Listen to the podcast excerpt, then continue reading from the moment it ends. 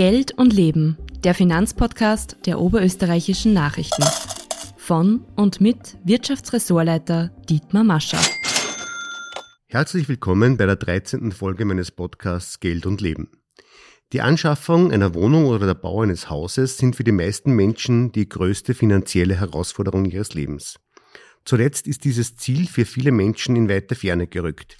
Die Baukosten sind gestiegen, die Finanzierung durch steigende Zinsen teurer geworden und die Teuerung belastet ohnehin alle. Wie aber kann man trotzdem sparen? Wie kann man sich doch irgendwie ein Eigenheim leisten? Das frage ich heute den Geschäftsführer der Holzheider Gruppe, zu der auch die Marken Kappel und Compact gehören, Johann Ammersdorfer. Herzlich willkommen, Herr Ammersdorfer. Herzlich willkommen. Danke für die Einladung.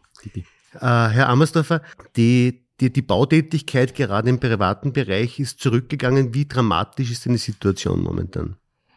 Mm, die Situation zurzeit ist schon äh, bedenklich. Äh, es ist ziemlich schwierig geworden, dass sich die Endkunden ihren Wohnraum in Zukunft noch leisten können. Das hat jetzt mehrere äh, Hintergründe. Zum einen sind natürlich die KIM-Kriterien, die steigenden Zinsen äh, ein Thema. Natürlich auch die gestiegenen Baukosten in den letzten Jahren äh, sei es jetzt durch Corona oder anderen Themen, die da beigetragen haben oder die da Lohnerhöhungen. Äh, aber ich glaube auch, letztendlich ist es ein wesentliches Thema, dass sich die Leute Gedanken machen über ihre Zukunft äh, und Jobexistenzängste haben äh, und daher vielleicht auch ein bisschen verhalten sind, jetzt die in Immobilien zu investieren oder sich denken, okay, ist doch gescheiter, ich warte noch zwei Jahre, dann kann ich abschätzen, äh, habe ich dann einen Job, ist die Jobsicherheit gegeben, äh, fallen die Zinsen vielleicht wieder oder sinken die Baupreise. Okay, wir wollen aber heute einige Tipps geben, was man vielleicht trotzdem beachten kann und wo man sich vielleicht Geld sparen kann. Äh, vielleicht gehen wir es ein bisschen durch, die, die ganze, die ganzen Bereiche des, des Häuselbauens. Fangen wir beim Grundstückskauf an. Äh, was kann man da beachten? Wie kann man da möglicherweise Geld sparen? Der Grundstücksankauf ist ja grundsätzlich das Wichtigste schon für die Entscheidung, äh, wo bettet man sich in Zukunft. da gibt es eine goldene Regel, Lage, Lage, Lage was nichts Neues ist. Äh, je besser die Lage, je besser ist auch die Wertbeständigkeit einer Immobilie, äh, wenn es später wieder zu einem Weiterverkauf äh, führt. Äh, ein weiterer Grund ist, man sollte sich natürlich überlegen, ist es in einer exponierten Lage, also gibt es Themen von Überflutungen, wenn man jetzt die, die laufenden äh, Wetterkapriolen sich anschaut, also gibt es Überflutungsthemen dort, gibt es Murenabgänge in dem Bereich, ist das Grundstück gefährdet oder nicht? Das sollte man sich sehr wohl überlegen. Äh, ein weiterer Grund ist, man sollte auch die Bodenbeschaffenheit sich anschauen, ob man jetzt einen Bodenmechaniker engagiert, der da kurz reinpackert oder ob man es einfach amikal macht und sagt, okay, geh mal zum Noppern und fragen, wie war denn das bei dir, wie du da baggert hast, äh, was hast du denn gefunden? Ist ein Wasservierer gekommen, ist ein Starvierer gekommen, äh, hast Spezialgründungen braucht, etc. Das sind schon Themen, die, die, die wichtig sind, äh, wenn man sich das Grundstück anschärft, weil da können sonst unerwartete Mehrkosten auf uns zu, auf den Käufer zukommen. Äh, und ein dritter Aspekt ist meiner Meinung nach auch die öffentliche Infrastruktur. Äh, weil ich denke, das, das zweite Auto oder ist immer äh, auch ein, ein, ein Teil ähm, der Mehrkosten verursacht in den laufenden Lebenserhaltungskosten und wenn sehr viele öffentliche Verkehrsmittel, Busse, Straßenbahn etc. da in der Nähe sind, äh, kann das sein, dass ich mir vielleicht das zweite Auto spare und somit auch meine Fixkosten reduzieren kann und so wieder mehr äh, Kapital zur Verfügung habe, damit ich einfach meine Kreditraten tilgen kann. Und das heißt, äh, wenn ich Sie richtig verstehe, es könnte sogar besser sein, sich ein etwas teureres Grundstück anzuschaffen, weil das möglicherweise die laufenden Kosten reduziert und ich weniger Scherereien damit habe, wenn es um Sanierungen und, und des Bodenbereichs zum Beispiel geht. Klar, wie wir alle wissen, ist ein, ein Auto ungefähr kostet im Monat 400 Euro. 400, 500 Euro ohne ähm, äh, Wertverlust. Das sind die Fixkosten, die du durch Tanken, äh, Versicherung etc. hast.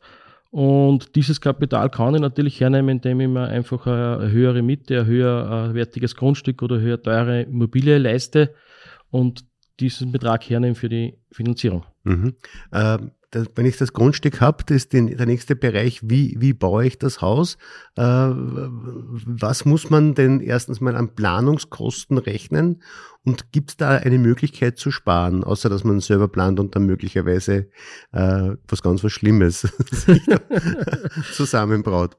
Wenn man die Kompetenz hat und das selbst zu planen, wie es bei mir ist, dann wird man es natürlich selber machen. Aber ansonsten ist man gut beraten, dass man einmal sich Gedanken macht, zum einen, was habe ich für Grundstück? Habe ich ein ebenes Grundstück? Habe ich ein Hanggrundstück? Das hängt damit zusammen, dass man sich überlegt, äh, brauche ich einen Keller? Brauche ich keinen Keller? Bei einem ebenen Grundstück würde ich keinen Keller empfehlen, sondern würde eher sagen, okay, mache ich vielleicht ein bisschen Geräteschuppen bei der Garage oder beim Carport dazu, was wirtschaftlicher ist.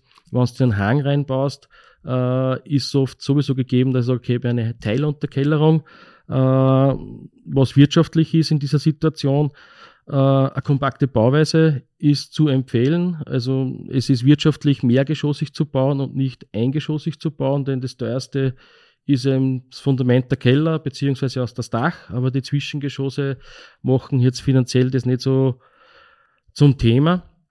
Äh, man soll sich auch überlegen, dass man statisch äh, die tragenden Bauteile übereinander positioniert, äh, was natürlich wirtschaftlich macht und natürlich ist das Raumprogramm essentiell. Man sollte sich überlegen, äh, was brauche ich wirklich, äh, was passt da zu meinem Budget. Das heißt, der Planer kann Ihnen sagen, okay, so und so viel kostet der Quadratmeter Wohnraum, dann kann man gleich mal hochrechnen, was wünsche ich mir denn? Uh, und dann kommt der Budget aus und dann, dann kann man gleich mal feststellen, okay, kann ich mir das leisten oder nicht und das, wenn das Raumprogramm dann steht, dann würde ich mir überlegen, okay, äh, wie groß sollen meine Räume sein? Dass man auch da Gedanken macht, wie zum Beispiel Schlafräume, wo ich nur zum Schlafen gehe, brauche ich jetzt nicht extra bedankt groß planen, sondern so, okay, es wird ausreichend sein, dass ich meine Möbel einbringe, dass ich schlafen kann und Wohnräume hingegen würde ich wieder empfehlen, okay, da hält man sich ja trotzdem länger auf und äh, verbringt die Zeit miteinander, mit der Familie.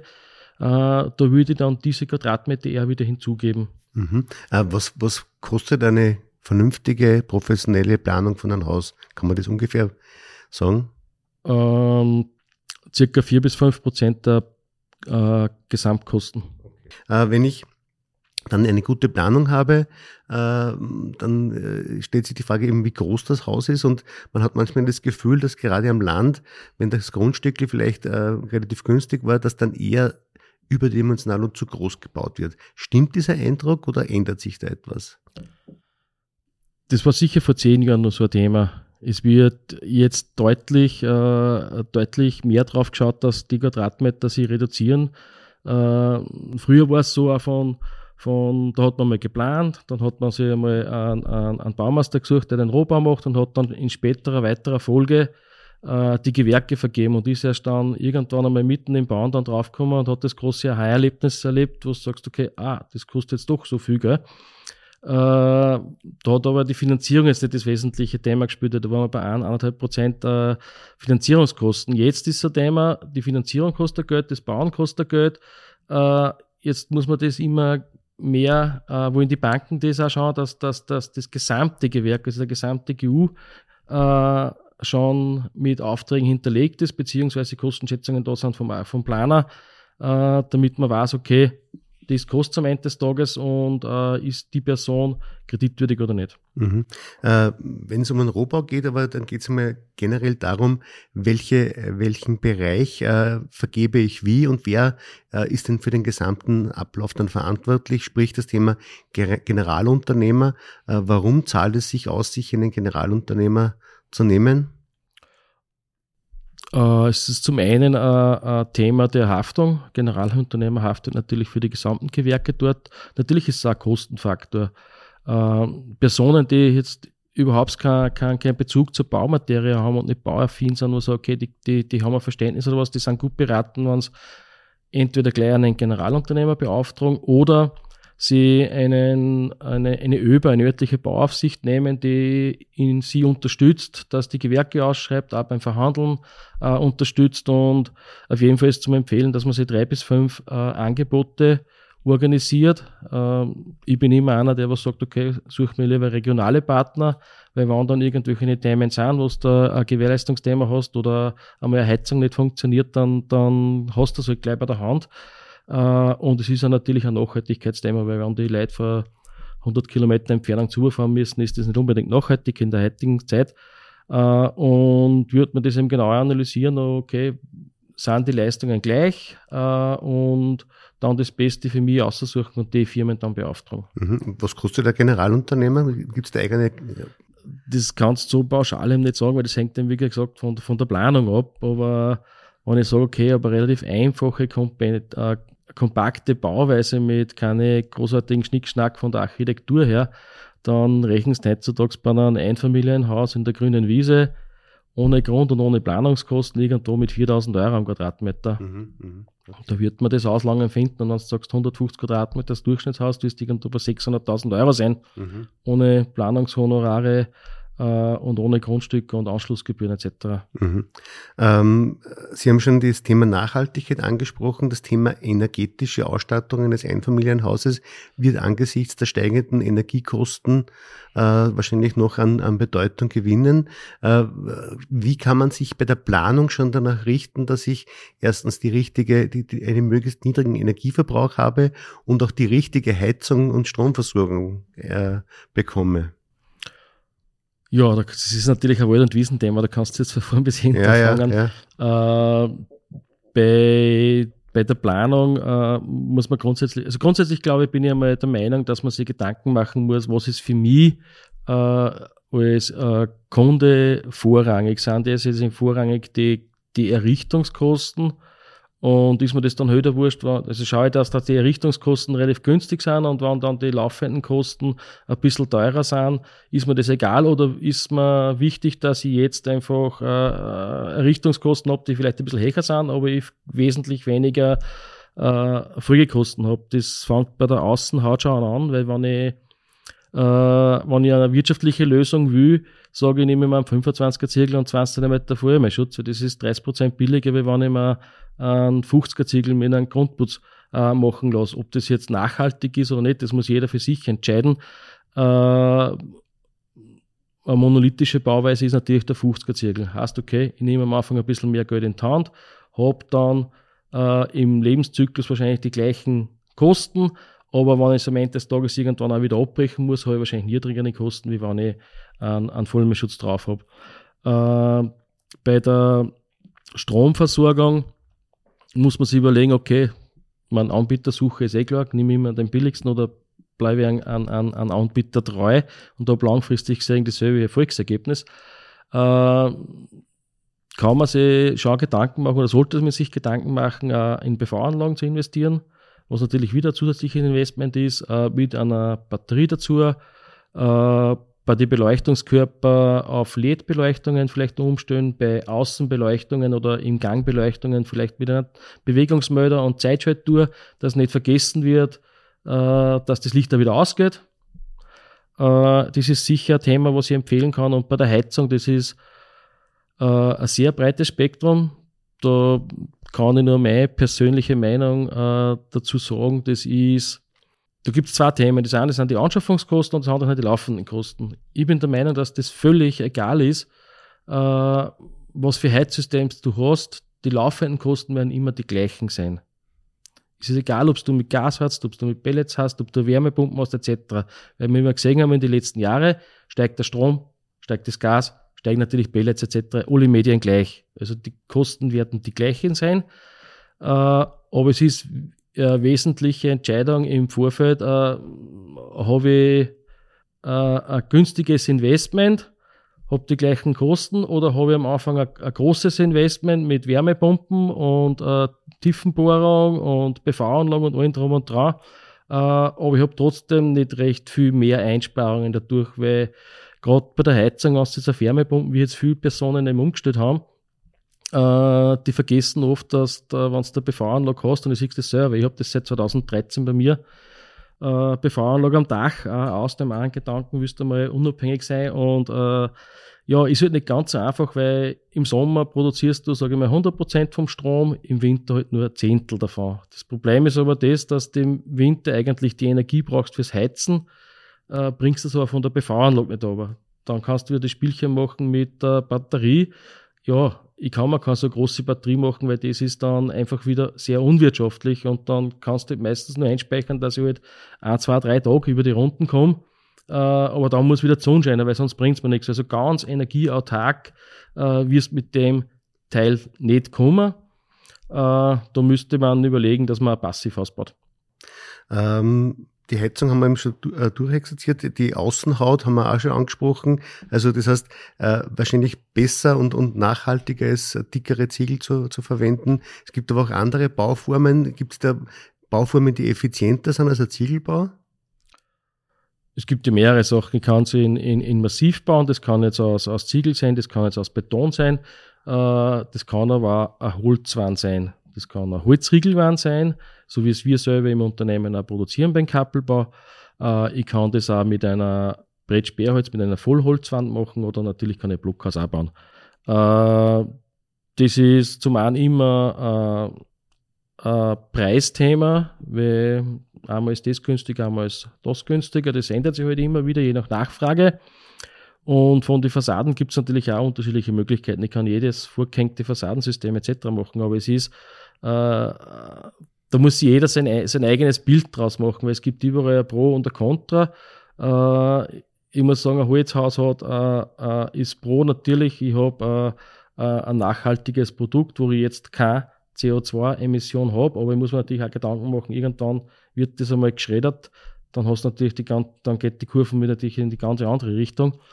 Äh, aber da ist das Thema das, dass ich bei einem Holzbau relativ schnell äh, wenn ich einheize, praktisch den Raum erwärmen kann, aber auch natürlich äh, schnell wieder äh, abkühlt. Das ist dem geschuldet, weil es eben keine Speichermasse gibt beim Holz. Also das ist wesentlich weniger wie bei einer Ziegel oder bei einer, bei einer Betonwand, weil eine Betonwand hat ungefähr 2.500 Kilo der Kubikmeter und beim Holz haben wir halt 700 und das ist einfach das Thema, äh, warum du jetzt bei einem massiven Haus am Anfang ein bisschen mehr Energie reintust, dass die das alles aufheizt, aber dann habe ich nachher den Nachstrahleffekt und somit einfach äh, äh, ein angenehmes Wohnklima auch in der, in, wann ich die Heizung ausschalte. Mhm. Es nicht gleich kalt. Jetzt ist vielen noch in Erinnerung dieser Film Hinterholz 8 mit Roland Thüringer, wo sich eine Familie entschließt, alles selbst zu machen ähm, und grandios daran scheitert.